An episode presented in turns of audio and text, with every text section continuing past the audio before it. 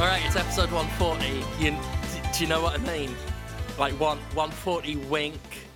Like one one forty. One episode I, I, one forty. I don't know. What, what's what's one forty, huh? Jim? Do you want to explain what, what the one forty joke is? Yeah, yeah, like like smoke your cannabis in it.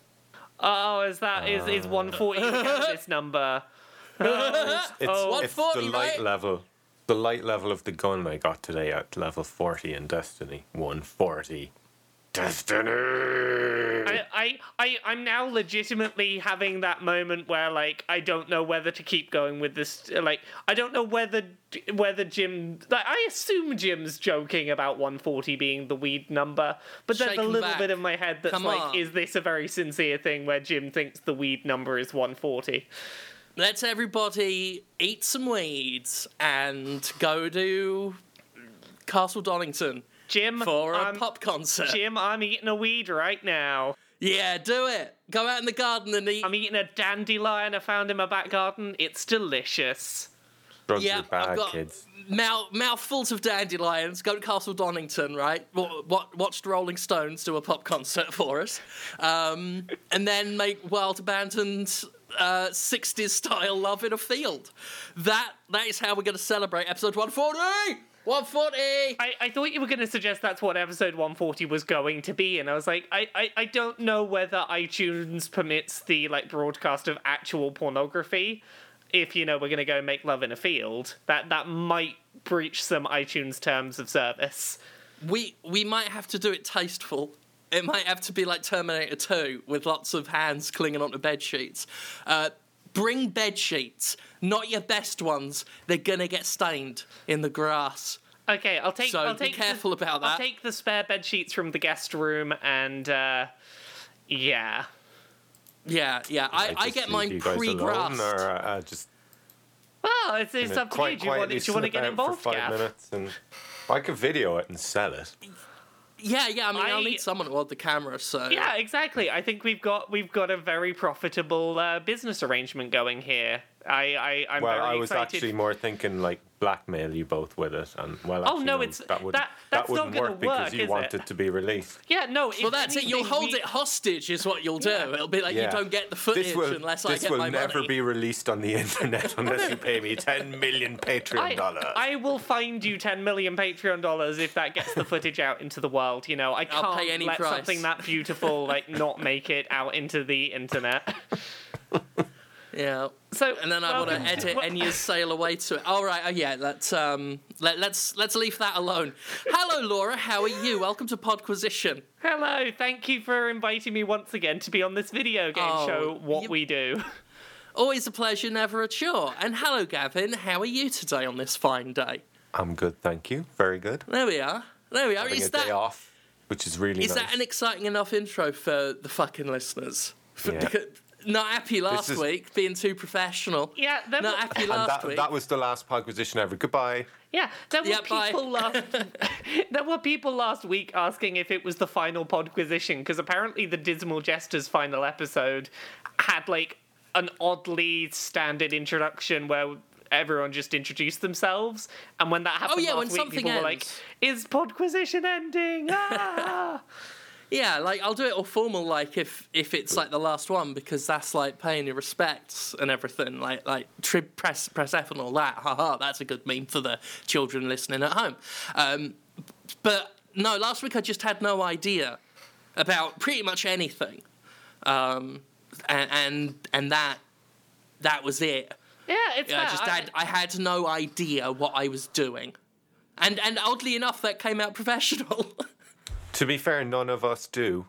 I I assumed it was some deliberate goof at like, oh, I'm going to subvert expectations by not doing the silly thing, and that in and of itself is the goof. Um, I, I promise, if the, if we know that this show is going to end, I don't think this show ends on a very sincere, you know, serious introduction. I think we just, like, take off all the...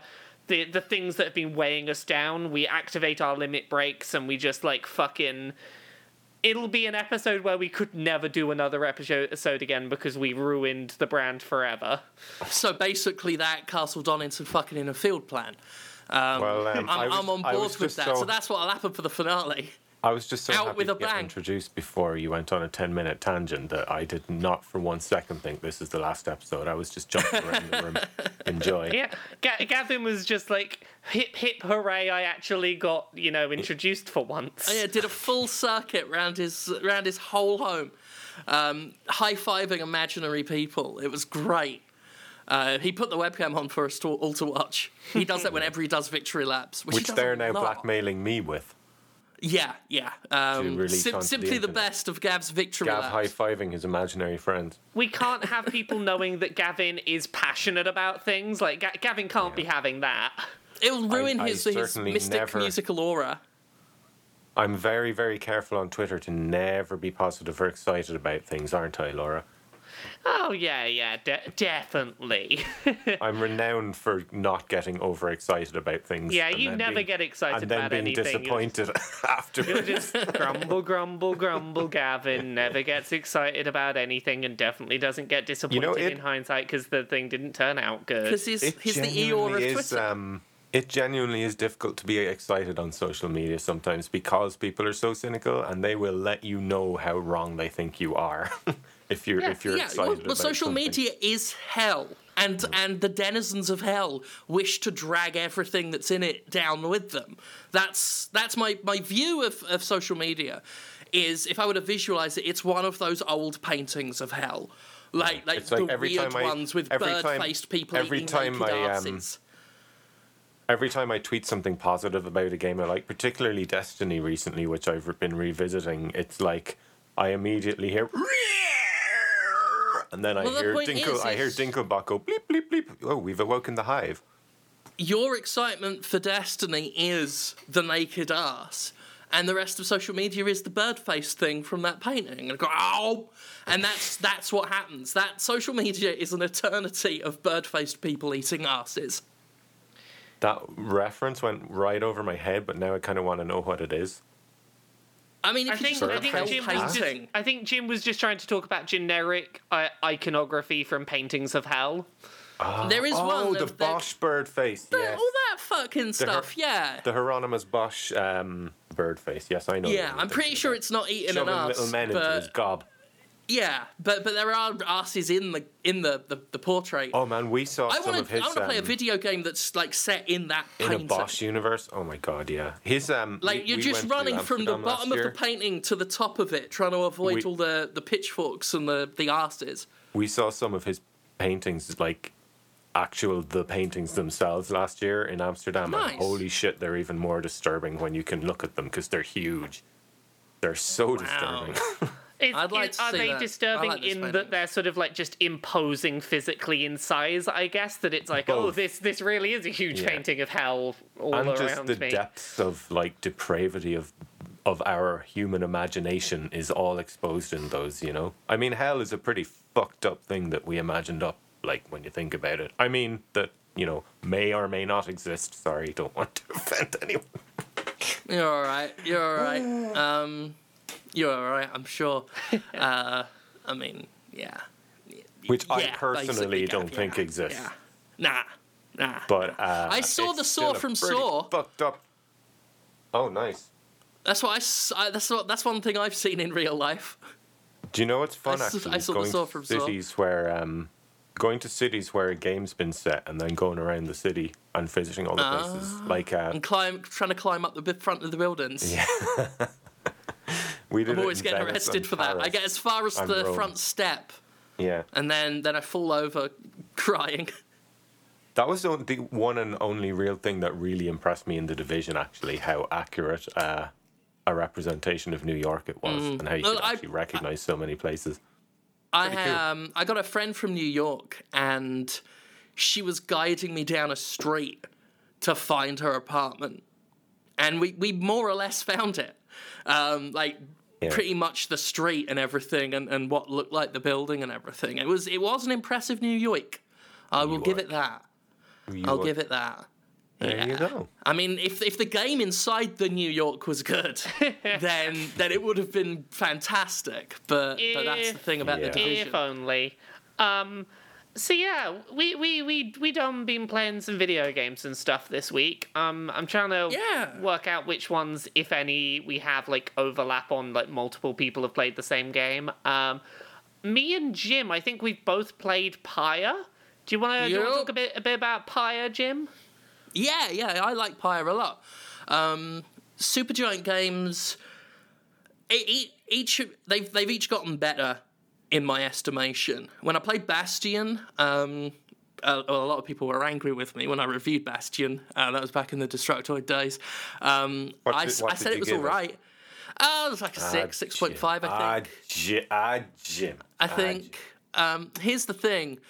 Supergiant are very, very good at marrying music to things. Um, they, they, they get a good song and they know how to use it.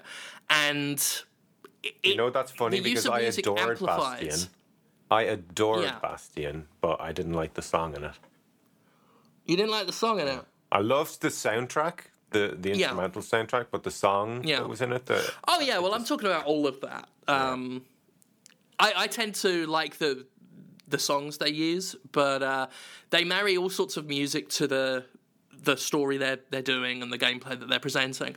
And and I just feel like Like, like, like, it's not enough. Like, it's it. The stuff that the music is backing up is just like the music's clouding it and making it like associating the feelings that the music's giving you to what's being shown on the screen. And when I'm looking at the stuff on the screen, I'm just a little bit like, I'm, I don't feel fooled by it. Uh, so it never really grabbed me story-wise, and, and the gameplay. In both, uh, well, in Bastion, struck me as just overly simplistic. Um, I'm going off my criticism from years ago, so I, I'm trying to remember what even the game I, was like. I, but uh, I, I found that um, what you're talking about there, I felt that about Transistor, but I didn't feel right. that about Bastion. It was actually the right. combat in see, Transistor started uh, actually put me off the game. I only got through two levels. Uh huh. Well, you see, Transistor I liked a bit more. I, I um. I, that was escapist system. Um, I gave it, like, I think the equivalent of, like, a seven or so, because I thought it was a, a pretty good game. Uh, certainly as good as Breath of the Wild. Uh, and I liked the combat in that, um, really did like the music in that. But even so, even then, I still felt like the music was doing the the majority of the work. That's a good way of phrasing. Something I've, you I've definitely can't say the... about Breath of the Wild. I, um, I can, I but... can, I can definitely understand both of your perspectives. I think I land slightly above both of you on my feelings on their games. I, yeah. I was quite a big fan of both Bastion and Transistor, both in terms of their music and their mechanics. I. You know, I, I recognise the flaws with both of them, but I think I fall th- slightly above both of you on both of them. Mm-hmm. It's not just the music as well, it's the aesthetic that carries it. I mean, oh, they have an gosh. incredibly yeah, they're gorgeous, such gorgeous games. Visuals. They got yeah. great artists, uh, yeah. no doubt. Um, but but I, I gave it all that preamble um, because, to me, Pyre is exactly everything Supergiant's been aiming for. Uh, that's a total package to me. That has the great music that's already standard, the fantastic art that we've all sort of become familiar with. But finally, for me, I was like, now this is a story I'm into. This is a fantastic variety of characters, uh, to the point where not just from gameplay perspectives, but from character perspectives, I struggle to choose who to pick. Um, and then gameplay-wise, this whole three-on-three basketball fantasy thing is really, really nice, really inspired stuff. Um, and I love how they've managed to make every character feel different and all the skills feel different with only a few button presses. Uh, and, and it looks great and it sounds great and the voice acting is incredible. Uh, and uh, the once it opens up, because it goes on a somewhat linear thing, you can do choices, but once the rails come off the whole thing, it, it's...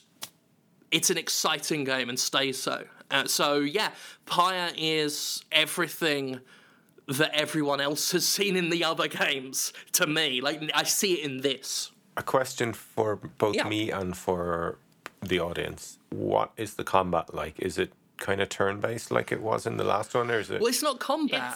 It's, it's a game of um, fantasy basketball. Like, yeah, mechanically, yeah. it is not... traditional combat, it feels like the mechanics of an E A Sports game, okay. but with like a very fantasy wrapping around it and some like super moves and things. It, yeah, like it, you it's can kind of hold... like the like the Mario Sports equivalent of a basketball game, kind of. Okay, so it's not yeah, it's not you... a turn-based system. No, it's it's it's no, free-form kind of.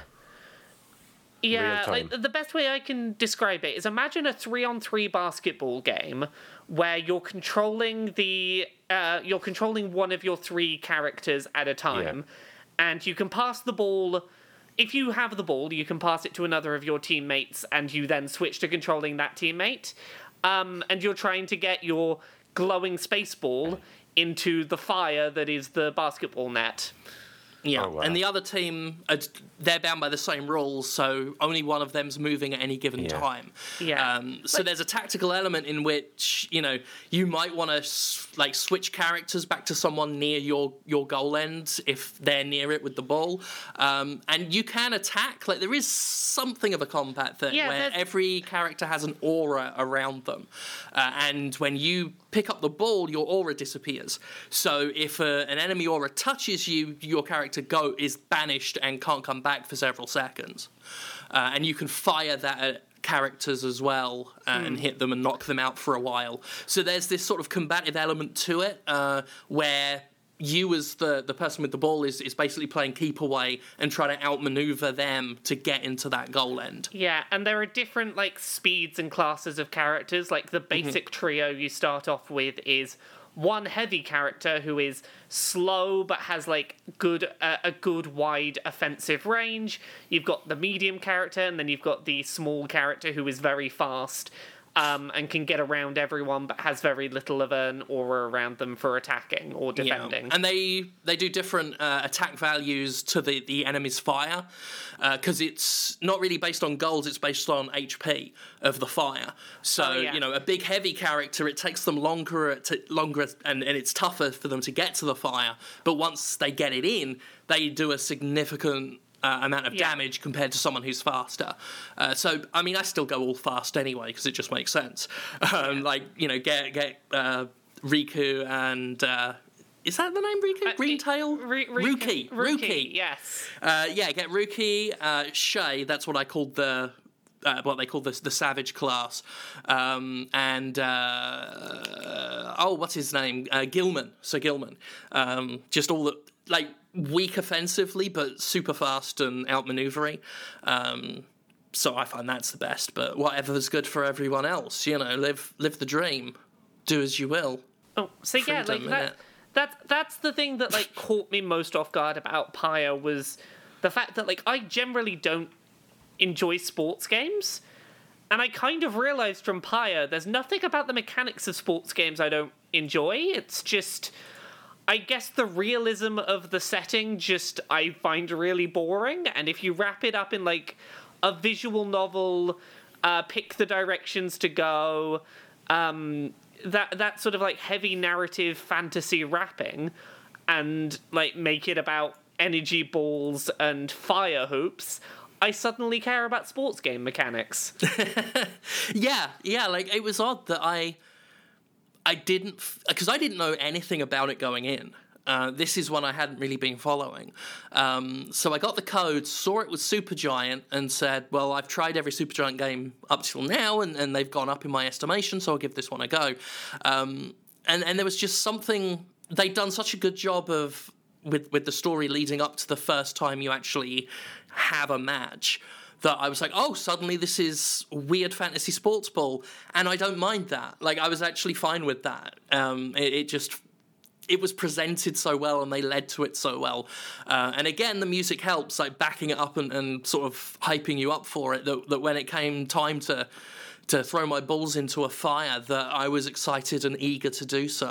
Yeah, it's it's just, it's unexpected from Supergiant, but I I really like a lot of things about this game. Um, I love all the I character saw, designs and I things. Saw the, uh, the, um, sorry, Laura, just interrupted. The, yeah, no, go ahead. I did see the developer describe the combat as a cross between Dota and uh, Transistor, which for me makes me think I probably wouldn't enjoy it. Uh, I don't think that's an accurate description of it. That is in no way what came no. to my, my mind. Uh, my my only thoughts no, while playing it were, this feels like like sports video games with fantasy magic, and I don't like sports video games, but I do like them in when they're wrapped in fantasy magic, apparently. Yeah. Um, yeah. Well, I it helps like, that it's the kind really, of football yeah. that, that you'd see on, like, old Mega Drive games. Like, it, it helps that it feels like that, like that boiled down, that, that I can just get enjoy the meat of that and not really worry about too much sportsy stuff. Yeah. So, like, on, on top of that, I really like a lot of the narrative stuff they've done with it. Um... I really like the the world they've built up of this idea of a world where a ruling upper class has very much been banishing people to a bit of a hellscape area of the world, basically for doing things that might give them the power to affect change within the world. Uh, you play as a character who's been banished for learning to read, for example. And wow, dirty reader. Yeah, it's... I, I really like this idea of playing as a protagonist whose only real superpower is they know how to read, and in a world where no one knows how to read and there's a, a big book that is very important, you are a superhero because you know how to read a book. That's it. It's like oh, that old saying. So, really in the world so of every, the illiterate, um, the one with so, the Harry Potter book is king. So it's every Game of Thrones um, forum, then. People who read books think they have superpowers. Some, something like that, yeah. So, I, I'm, I'm not. That one gets as... funnier the more you think about it. Yeah. Um. The, the, yeah. I, I'm not very far into it at all yet, but I'm really enjoying what I'm seeing. So I'm definitely yeah, going to stick with it. It gets like it, it gets better the the more you go into it, because like I say, it just at, at one point the rails go off and it's it suddenly becomes a the whole dynamic changes while the gameplay stays the same, and it's just really, really uh, engaging, because you, you almost feel like you're done with it, and then this whole new thing opens up, but it's not in an exhausting way because it's suddenly fresh again. So yeah, yeah, highly recommended. Uh, Pyre, good stuff. It's bingo. Indeed, good stuff. Um, A bingo. Yeah, Gav- Gavin, you've yeah. been playing more Destiny this week. Is uh, How how has your continued journey with Destiny been going? Surprisingly, and be careful because actually. the bird-headed yeah. men are watching. Yeah, yeah, it's surprisingly enjoyable. Uh, they really made a good game at the end of three years and one hundred sixty dollars. You know, hopefully the second yeah, game now will it... keep all of that in. And I have to say, the loot grind is still a little bit too stingy for my personal taste, but I get it because it's an M M O and people like to have that long, long end game, you know? But uh, yeah, it's yeah. certainly nowhere near as bad as it was. And there's I'll so many Destiny more ways. My long end game. yeah, there's so much more it's, to it's... do. Like, for example, when the game came out and you finished it, there was like, what, three strikes and one raid that you could do over and over. And now with the expansions, there's like thirty or forty different things you can do to grind, you know? Not a fan of all the different currency systems. We talked about that last week. I think that's bullshit. I'm not a fan of how legendary marks work. I think they're way too scarce and stingy, and I think it sucks that I have to go and humiliate myself in the Crucible to get certain things. Fuck PvP. And actually, that's a complaint that a lot of people have had about the new game, and I hope they fix that too, that they've really balanced it towards the PvP, which I personally don't give a shit about, and I think a lot of Destiny players don't really care about the PvP as well. And it seems that that seems to be infringing upon the PvE a lot in the new one with the balancing. So hopefully that's not a theme that continues. Yeah, let's let's let's hope not. Mm. Um, Have you guys ever done the so Crucible? It's such an unenjoyable clusterfuck. I, You've got pe- people I, with, like, I, I, so much better guns than you just shredding you. The funny thing is, yeah, I, I, and it might be because I stopped playing before expansions yeah. and all that, but I found Crucible more interesting than the rest of it wow. uh, back in the day. But that yeah. was, you know... I can that, understand that, that the because the, the original campaign was so nothing. It was just non-anything, yeah. you know? It was so dull and... Mm. But the the Taken King and the Rise of Iron... I had to go through it with Dinklage in are, my ear. Like, I didn't get Nolan North, yeah. like the people who played it later. You know I what? I would recommend going back and trying the collection because before Destiny two comes out, because it's it's actually really, really surprised me how much fun I'm having on it. And I've mm. I've gotten my le- character up level forty, light level three hundred and something or other now. I never expected I'd spend that long oh, on nice. Destiny, you know? And the Taken King mm. is really good, and the Rise of Iron are good, and they both have interesting missions, which is cool. Yeah, I, I played I played through most of the expansions. I yeah, I enjoyed them enough. I yeah. I might jump back into it and see how I feel going through it again from the start, yeah. but I've not been feeling any kind of urge to replay to replay Destiny. No, fair enough. Like I'm I'm very much into playing Destiny two. Yeah. But as far as Destiny goes, I'm I'm leaving that behind. I'm going to leave all that baggage behind yeah, fair enough. and yeah. come to Destiny two with a very I fresh mind, I think. That's not is, a bad I think call, I think. two is going to overall be a much better experience. And you know what? I think that's sad because I think it's going to have Watch Dogs effect where the second game won't sell as well because the first one failed to deliver on its promises, despite the second one actually being really good. Well, we'll see. The Activision's hype machine's yeah. pay off. By the way, so Destiny... Fingers crossed if Destiny's it is good. Destiny's moment-to-moment gunplay is, at the moment, tied with Titanfall two for my favourite ever shooting mechanics. It, it just feels Shit. so fucking nice. good to play. I, I don't know. It just I know how much really you, you like that. Yeah. I don't know why they didn't put wall running in, though. Wall running would have been nice in Destiny two. Oh, well. Oh, yeah. Oh, wow. Yeah, that would have, I think that would have fit. Yeah. Oh, it would have yeah. fit with oh, the well. universe. Oh, well. Fuck it. Oh, well. We, ha- I, I have some, um, I have some, some Void wonderful Runner. news for you all today about Mighty Number Nine. There's Mighty Number oh, Nine. Wow. Terrible news, and it makes me really just giggle. Is it Mighty the Number news we ten? Got this week? Oh God. Mighty uh, Number Nine Point Two. It is oh, funny. It's it's good. Are you ready for this, yeah. Gavin?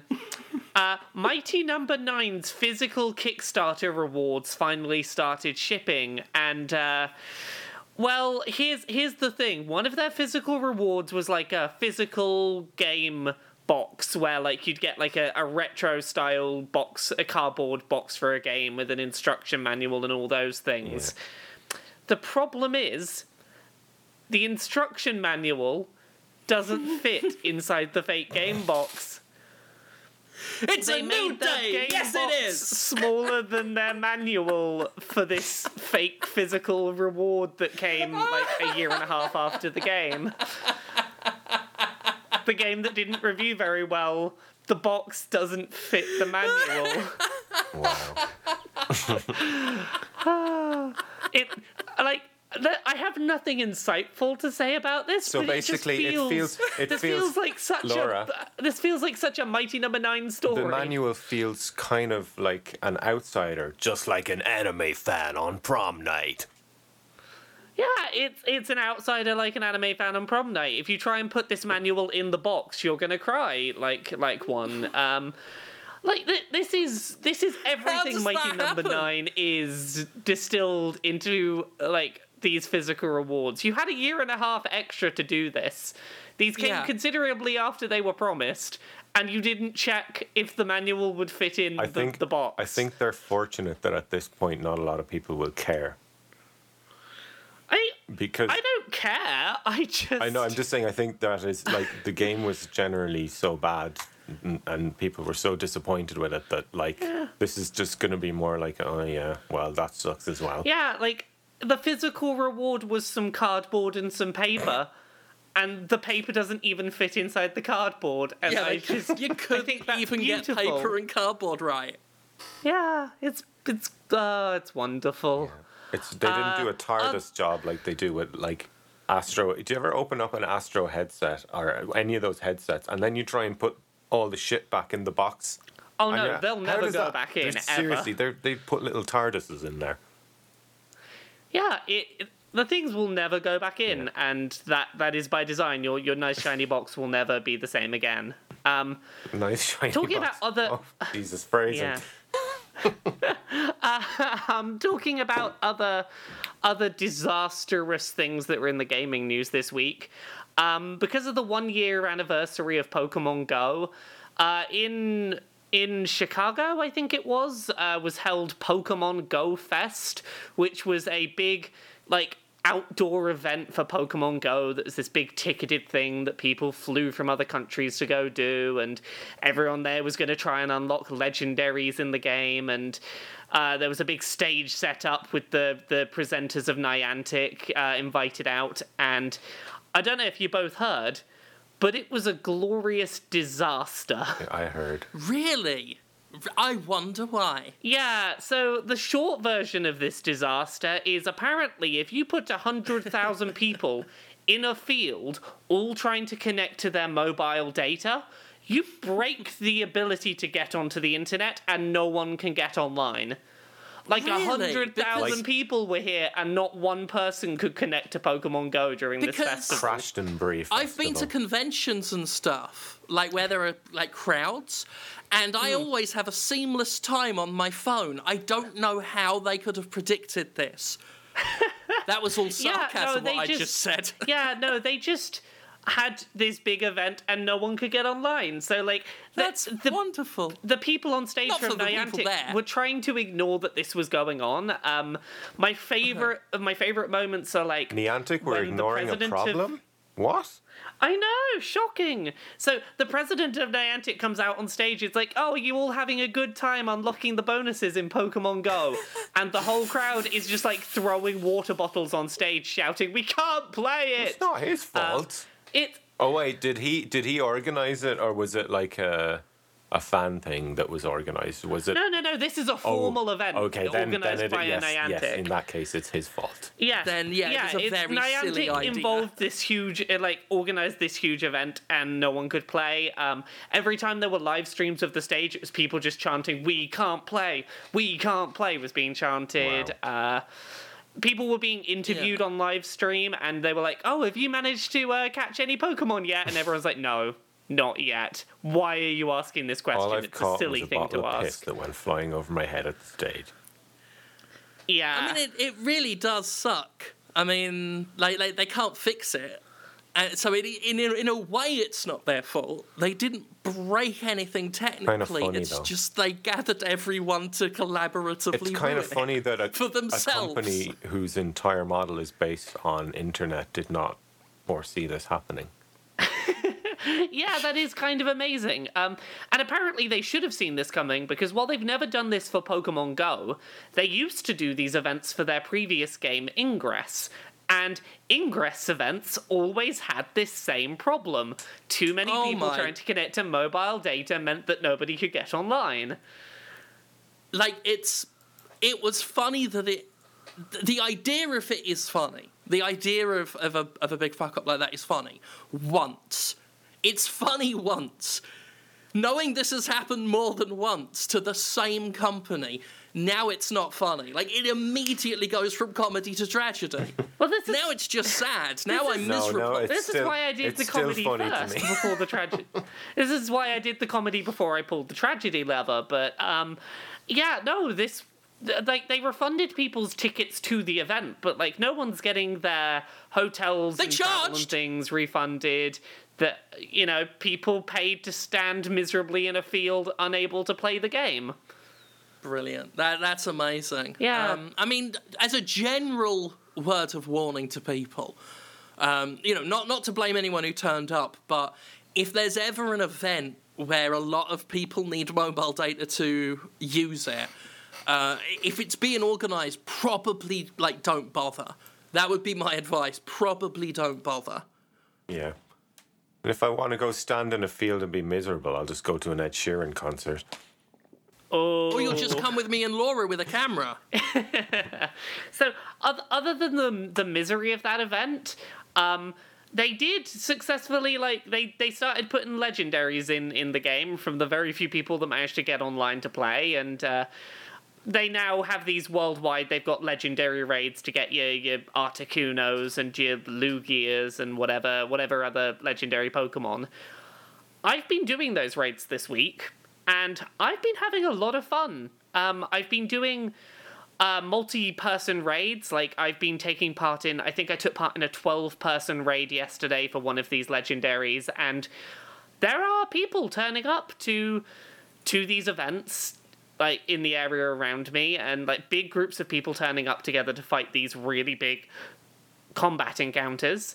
I caught both of my legendaries. I, I'm really enjoying it so far. Um, I do think that there is something about the way legendaries have been introduced that really sucks for people, which is, I'm lucky. I live in an area where people seem to still play Pokemon Go and turn up to these raids in general. Um, each of these legendaries is only going to be in the game for a week before they switch out to a different legendary instead.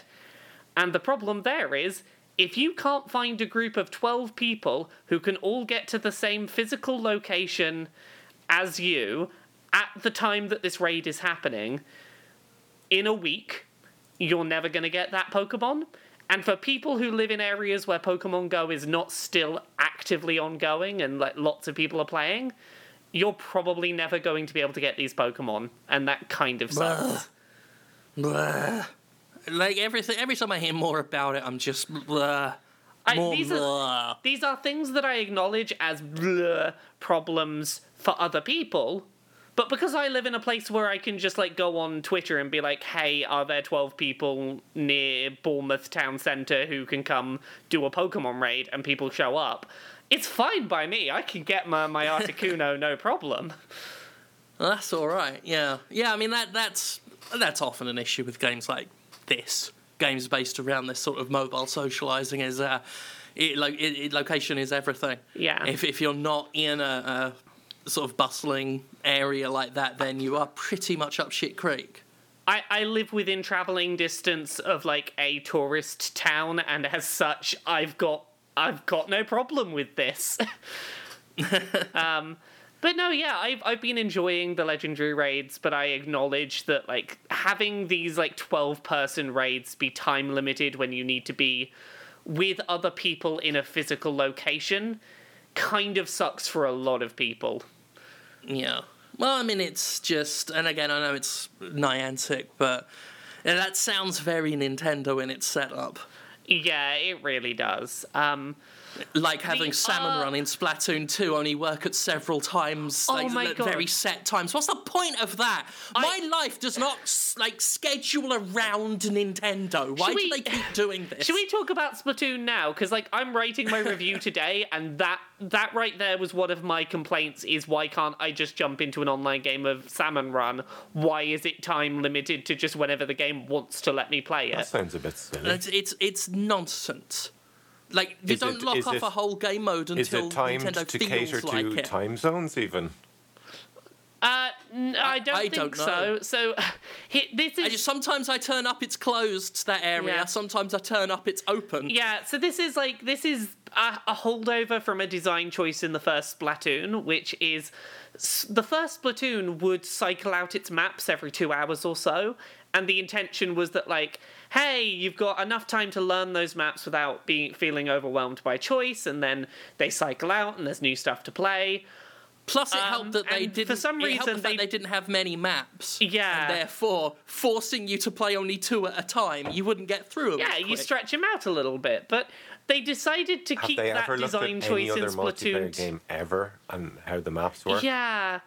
It is this really is Nintendo. Weird. They haven't played any video games. Yeah, but this is they, they carried that over to Splatoon two with one of not just a map but a game mode being tied An behind entire game this mode. Like randomly selected two-hour timer where it's like, hey, who knows what modes you're gonna get this two hours? It's it's nonsense. It's nonsense. Yeah. Like, it's already silly that. Um, Like, when you're in a multiplayer lobby, like, you still can't do anything except just look at the names. You can't even change... Like, you can't change your yeah, weapons You can't or... see what weapons your friends are using, so you don't know, like, how your team is balanced. Yeah, it's, and if you did want to... If you were online with teammates and you did want to talk to them, you're going to have to uh, get your mobile phone. And Which you can... can't lock the screen or the the, the voice chat app stops working. Oh my God, I didn't even know that. No, then. If you lock the screen, oh the app fucking... stops letting you do voice chat. Um, oh, fuck me with the creamiest of cheeses. That is amazing. Yeah. It's a bit of a mess in a lot of regards, but it's a fantastic game and I'm having a lot of fun with it. Yeah, it's still Splatoon. Yeah, like it is the, more Splatoon. If anything, it's still. Sp- yeah, yeah. Um, I don't know what else to say about it outside of that because it is still Splatoon, but it's it's enjoyable all the same. It's fun to, to play as usual, and it's uh, you know, it. I guess they could have just remastered Splatoon and put it on the Switch. Um, and in, but instead, they, they more or less did that as a sequel, uh, and and and the bump in console is, uh, I guess, enough of a justification uh, in that regard.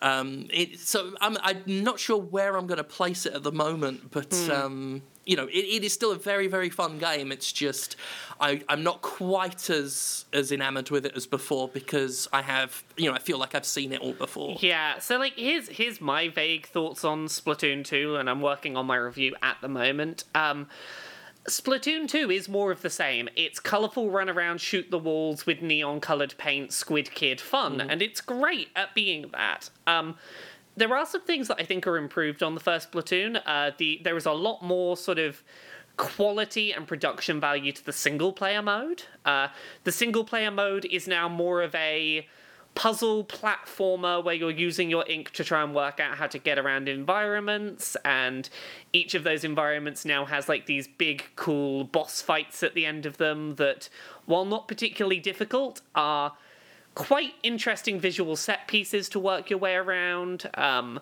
I do really enjoy Salmon Rush, which is their new like co-op horde mode uh, that when you can do it, with yeah, when people. It's on. Yeah, when it's on, when it, when it's, it's fantastic, on, I, I really... and that is one. Th- like well, my biggest problem with Salmon yeah. Rush being randomly, you know, a randomly available mode is it's co-op. You want to be able to plan to get a group of four people that you know together to do a co-op horde mode, and you can't because you don't know when the mode will be there for you yeah, and your co-op a, team to it's play. It's another it. one of those Nintendo things where they uh, they defeat their own object. Um, otherwise, it is you know. You, The only way to play it online, it seems, um, if if you know outside of org, like just telling your friends to clear their fucking day, uh, you know, you mm. can play it online with randoms, and um, you know that's fun enough. Yeah, uh, but it's, I'm not it's, too it's fond not, of the fact yeah. that the weapons are all pre-selected and, and chosen and forced on you, and you cycle through whatever they've decided at that time you get to use, just because if you end up with weapons you don't like, you're just the, for that yeah. re- that time you've managed to get on and, and encounter the, the game mode, you're going to have a worse time than if it were weapons you were familiar with or you liked, you know. So again, it's one of those pointless Nintendo yeah. ch- decisions. I, I don't see how it makes it better. A, it's a weird choice when you've got ranked play as well, because you might just like jump into a game and be like, oh, I can't use that weapon I'm good at, and now I'm going to drop down in the rankings because I just can't play with the thing I'm good at.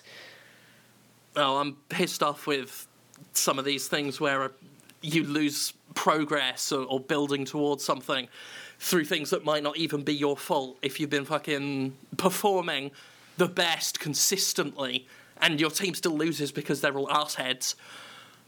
Anyway, that's a personal matter. Yeah. Well, um, I, I, but uh, I, I also... the, as I said, the game itself is still very enjoyable. Yeah. Uh, although, oddly, I, I felt the, the single player, the story mode, to me, uh, didn't feel all that distinguished from... Uh, I mean, I'm not done with it yet, because, um, you know, I'm not reviewing mine for a while, but... Uh, So far, the the campaign didn't feel all that different from the original to me. I mean, it's got new, um, you know, some new uh, uh, gimmicks and, and toys to play with in it. But I know that everything about the, the layout and the bosses and everything just feels very similar. That's that's fair. To to me, the, the way it was all tied together just felt more cohesive in a way that I was a lot more. I was enjoying a lot more, but. That's, you know, that's just down to me. Um, the, the other things I've been finding ridiculous about this game, I have a lot of things that I find, like, kind of ridiculous about this game, in spite of how much I've been really enjoying it. Um, yeah. The, the chat app, to go back to the chat app, you can't do voice chat through the app unless you have a full team of four people. If oh, you if sake. you and two friends are online, this group of three of you can't do voice chat. That's just... Oh my. Yeah, there's some there's really gonna... weird things about this game.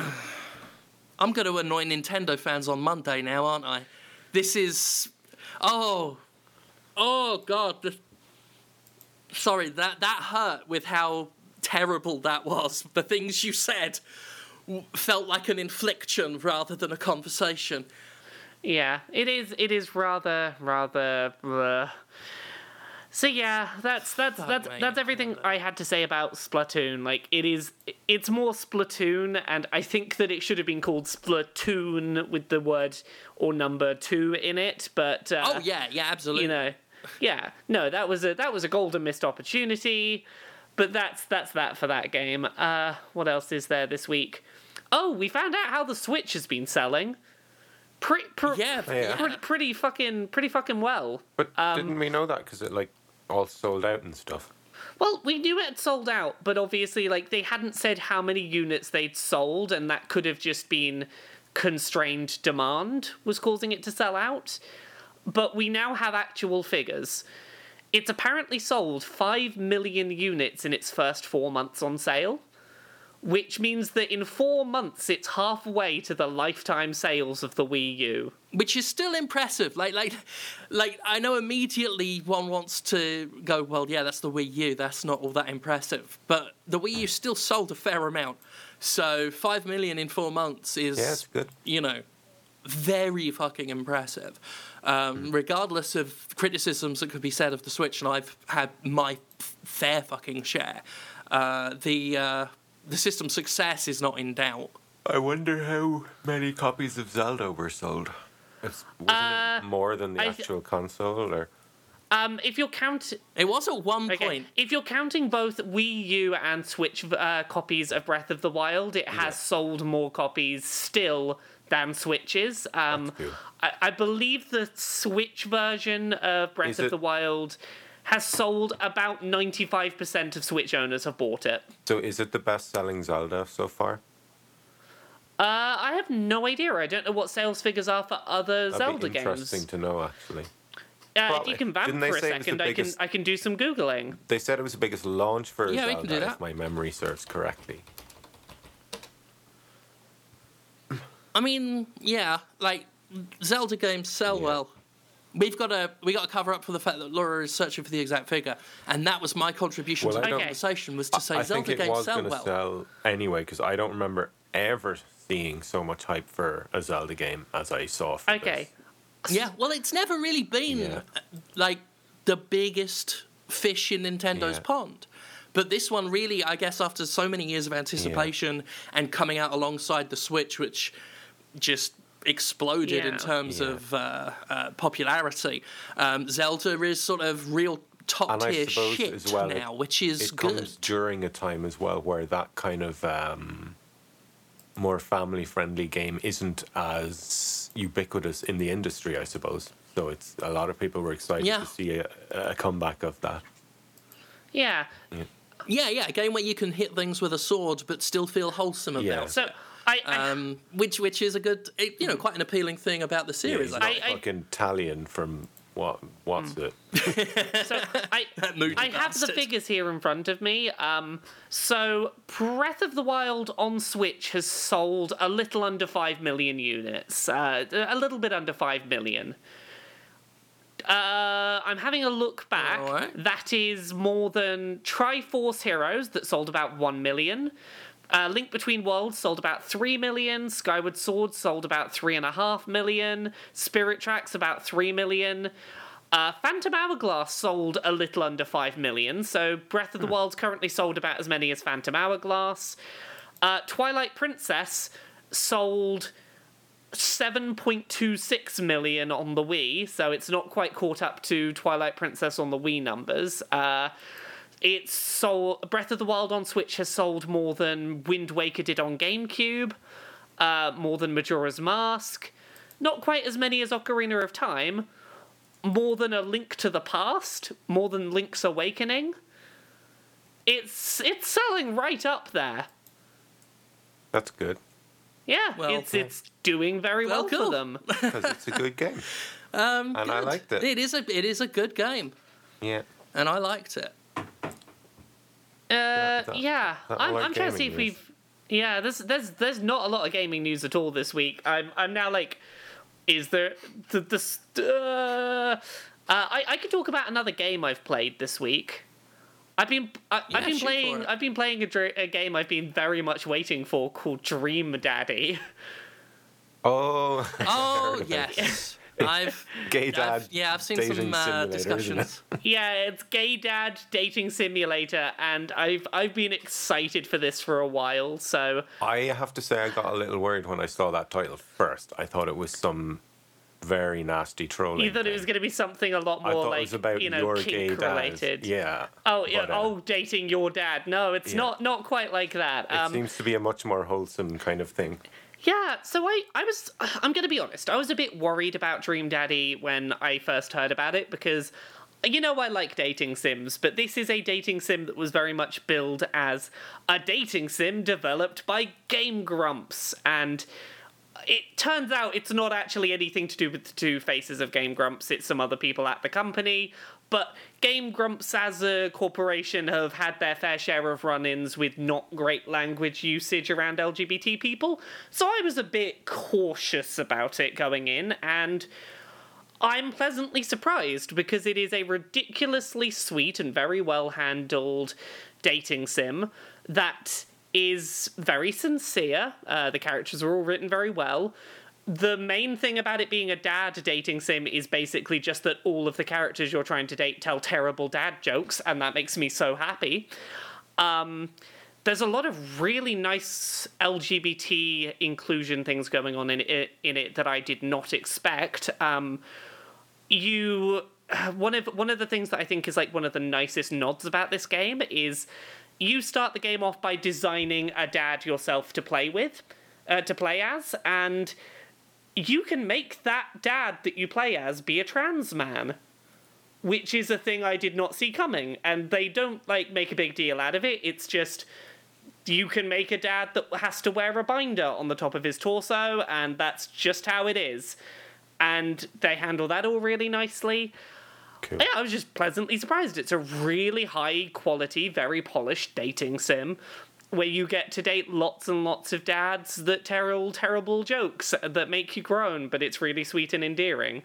And I, I, I like that it's also not just about impressing the dads. There's an element of, like, if the dad has kids, you've got to get on well with their kids, because this is an important element to dating as parents going on, where it's like, yeah, you got to win the kid over, otherwise this ain't happening.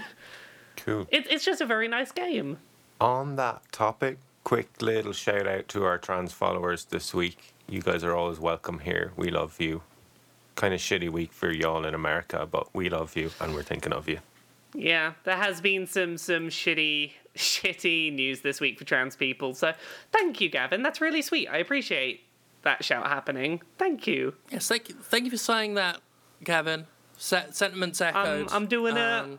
No opinion on the dad dating because I have not played it. I, but, uh, I I don't know how you feel about dating sims in general, but this is one of the better dating sims. It's it's very it's, yeah. I'm not really a player. That's fair. It's very well written and it's very sweet and sincere. Cool. Dating, I just uh, you know dating's well, such a fucking nightmare. Why would I want to do it in a video game? Well, here at least you can like Google a walkthrough if you want your dates to go correctly, and you can you can live out a, a dating life where everything goes correctly all of the time if you want, and that's that's escapist fantasy. Dating for me was always just going down the pub, getting really drunk, and then just necking someone and bringing them home. I. For, for, for, for me, the dating romantic is like, Irish experience. I, my my dating experience is go on Twitter and be like, "Hey, I want to kiss some cute people," and just like see who responds. You know, I'll, I'll there'll be someone that's, out there who'll yeah, respond. I saw you. I saw you tweeting that very drunkenly. Yeah, I, I may have done that while drunk at Coxcon. I may have just been like, "I'm looking for cute people to kiss. Where you all at?" uh, we we still have like. Did, and did you pull? Uh, not not on that instance. There were many people who tweeted me the morning after being like, I'd gone to bed already, why didn't I see this? But no, uh, no one who was awake and in the vicinity at the time. I was very disappointed in my, my drunken flirt game. That is... Appar- apparently that is doing a, a tweet was a not, not enough for me to pull. Not an efficient method. Um, Just come to Ireland and get fall down yeah. drunk, Laurie. You'll definitely pull. It's all it, the numbers. It's fine. There. Like it, uh, the lesson I learned is don't do the drunken attempting to pull tweet at three in the morning. Yeah. Do it at more like twelve thirty, one a.m. when like some of the like more more people are. Likewise, are still don't up and try drinking. and pull at three o'clock in the morning in a pub, because you yeah. know. No, I was trying to... People are just waiting for their taxi at that point, and, you know... It's, exactly. I think the main problem with drunk tweeting it at three a.m. is you're only ever going to pick up other people trying to pick people up on Twitter drunk at three a.m. Yeah, which... I'm... And I just don't think two people drunk tweeting at three a.m. are going to produce sparks.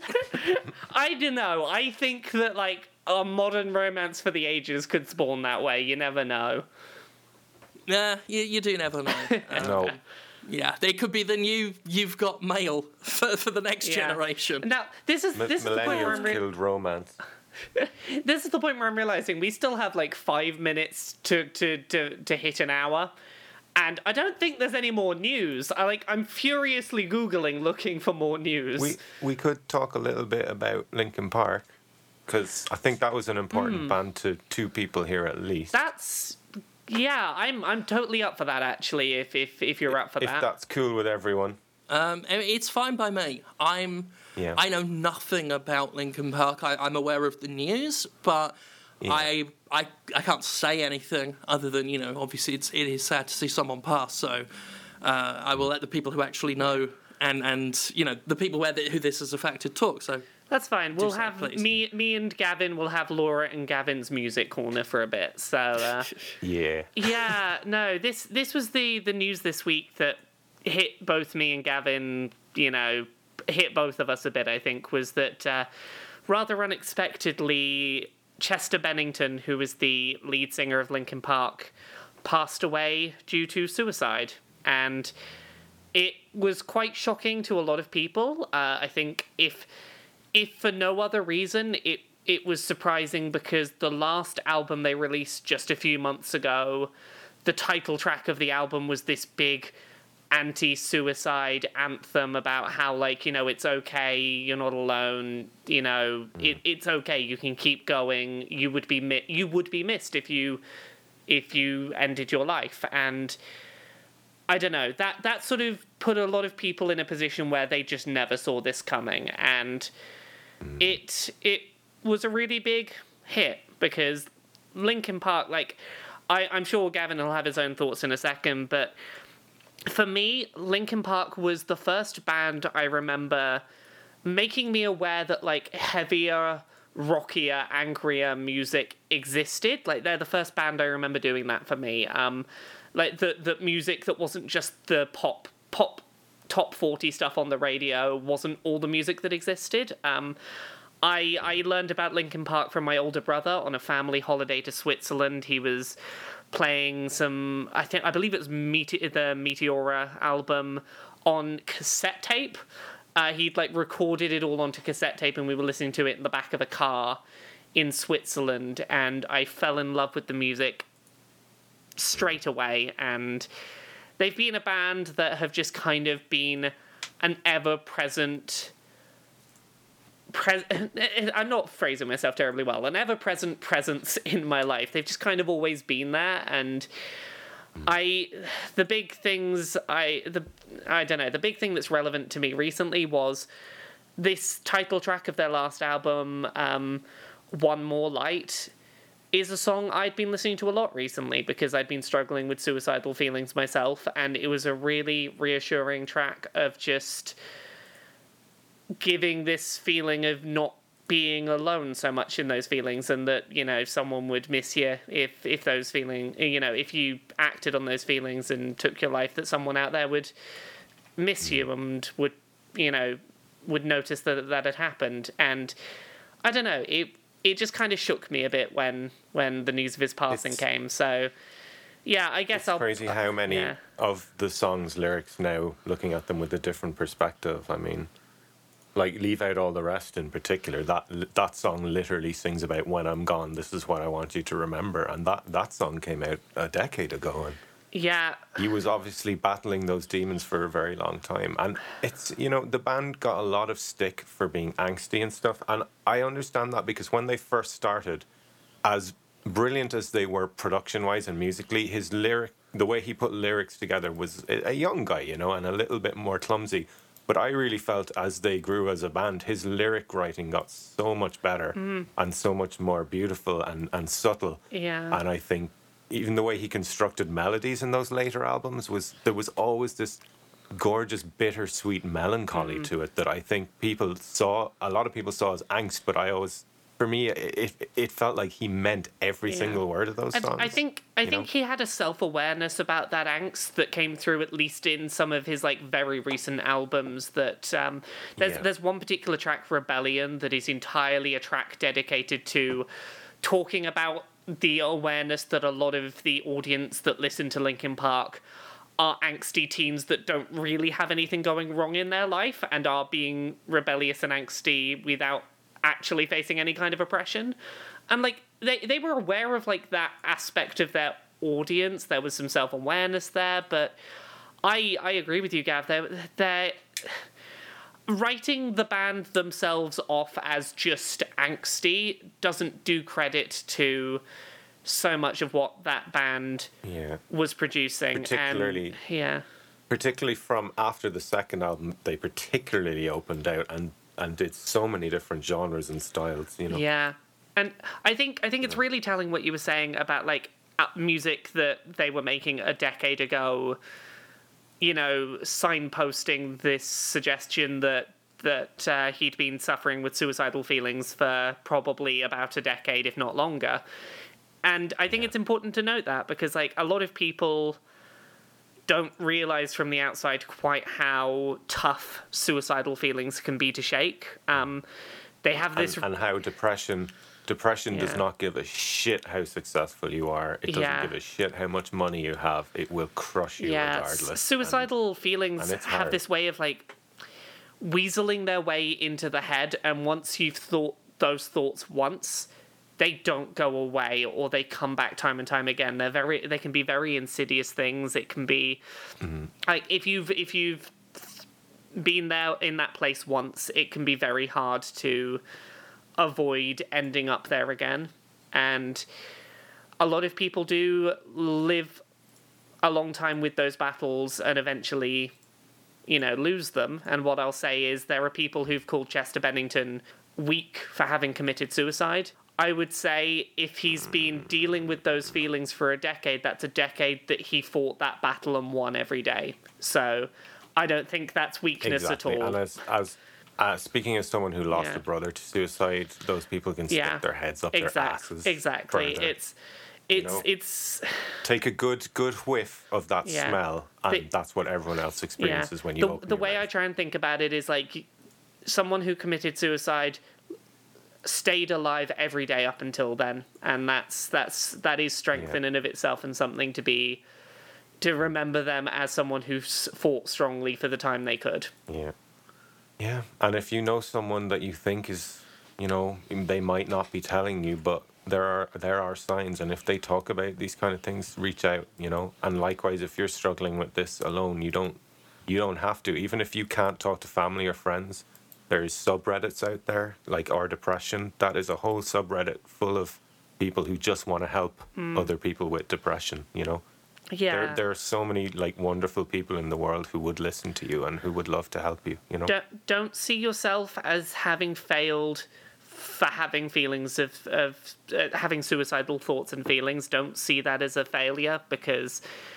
No, it, it's, it, it's the opposite. It's you're strong because you're, you're getting through it all, you know? Yeah. Stuff that most people will never have to deal with. Every second that you have those feelings and are still here is, is its own victory. And just mm. hold on to those little victories where you can and find help where you can. So... Mm. Ditto. Yeah. Yeah. And that's probably that's probably a good place to end, I guess, because like it feels weird to go from that back into silly goofs. Yeah. Feels silly to weird to go back into silly goofs. Linkin Park, fantastic band, and just to finish off on that on a more uh, silly little fun note, I still use Meteora as an A-Bing album when I'm mastering. A-Bing is when you get a bunch of different songs to compare your song to to make sure it's not too bassy or too trebly or that the vocals mm. are on par with like commercial releases, and I still use songs from Meteora every single time I make a rock song to make, because if, if you sound mm. nearly as good as that album, you're doing something right with your mix. Awesome. So there you go. Yeah. Anything else? Nah, or, that, or, I, are we, I reckon that's about. Depressing I reckon everyone? That's about a good play to, a place to wrap up. I reckon. What about you, Jim? I think yeah. that's the docket. Yeah. Um, yeah. yeah that, that, don't take my silence during that as disrespect. Uh, I could not have added anything. Yeah. And uh, Jim, Jim's like, no, no I know how Gav feels can... when we talk about Nintendo. um, but, but I mean, even in terms of, of the, you know. Other uh, stuff about, you know, mental health regarding yeah. stuff. I, I could not have added anything. Uh, I could only have detracted with my own uh, ability, inability to, to convey what was conveyed. So, uh, but but again, um, echoed from from myself. Um, but I, we will wrap up now, though. Thank you all for, for listening. And Laura, where can people find out more of your content on the internet, please? You can find me at Laura K Buzz pretty much everywhere. Laura K Buzz on Twitter, YouTube, Patreon. That's what pays the bills. Uh, Twitch, where I'm going to be the day that this goes up, which will be what when uh, the Thursday the twenty-seventh, I will be doing a live stream of Dream Daddy starting at seven p.m. U K. So if you listen to this on the day it comes out, come watch me play Dream Daddy over on Twitch. Other than that, Let's Play Video Games is the main place to find me. Yeah. Awesome. And Gavin, you do music, and how can people hear it? Miracle of Sound on YouTube, uh, Miracle of Sound on Twitter, and of course on Patreon, which pays the bills. All right, thank you. Thank you everyone again for listening, for continuing to support the show and the Dreamquisition and all that lot. Um, not really much to add. Uh, we will just sign off, I guess, and we'll see you next time. Bye! Bye! Bye!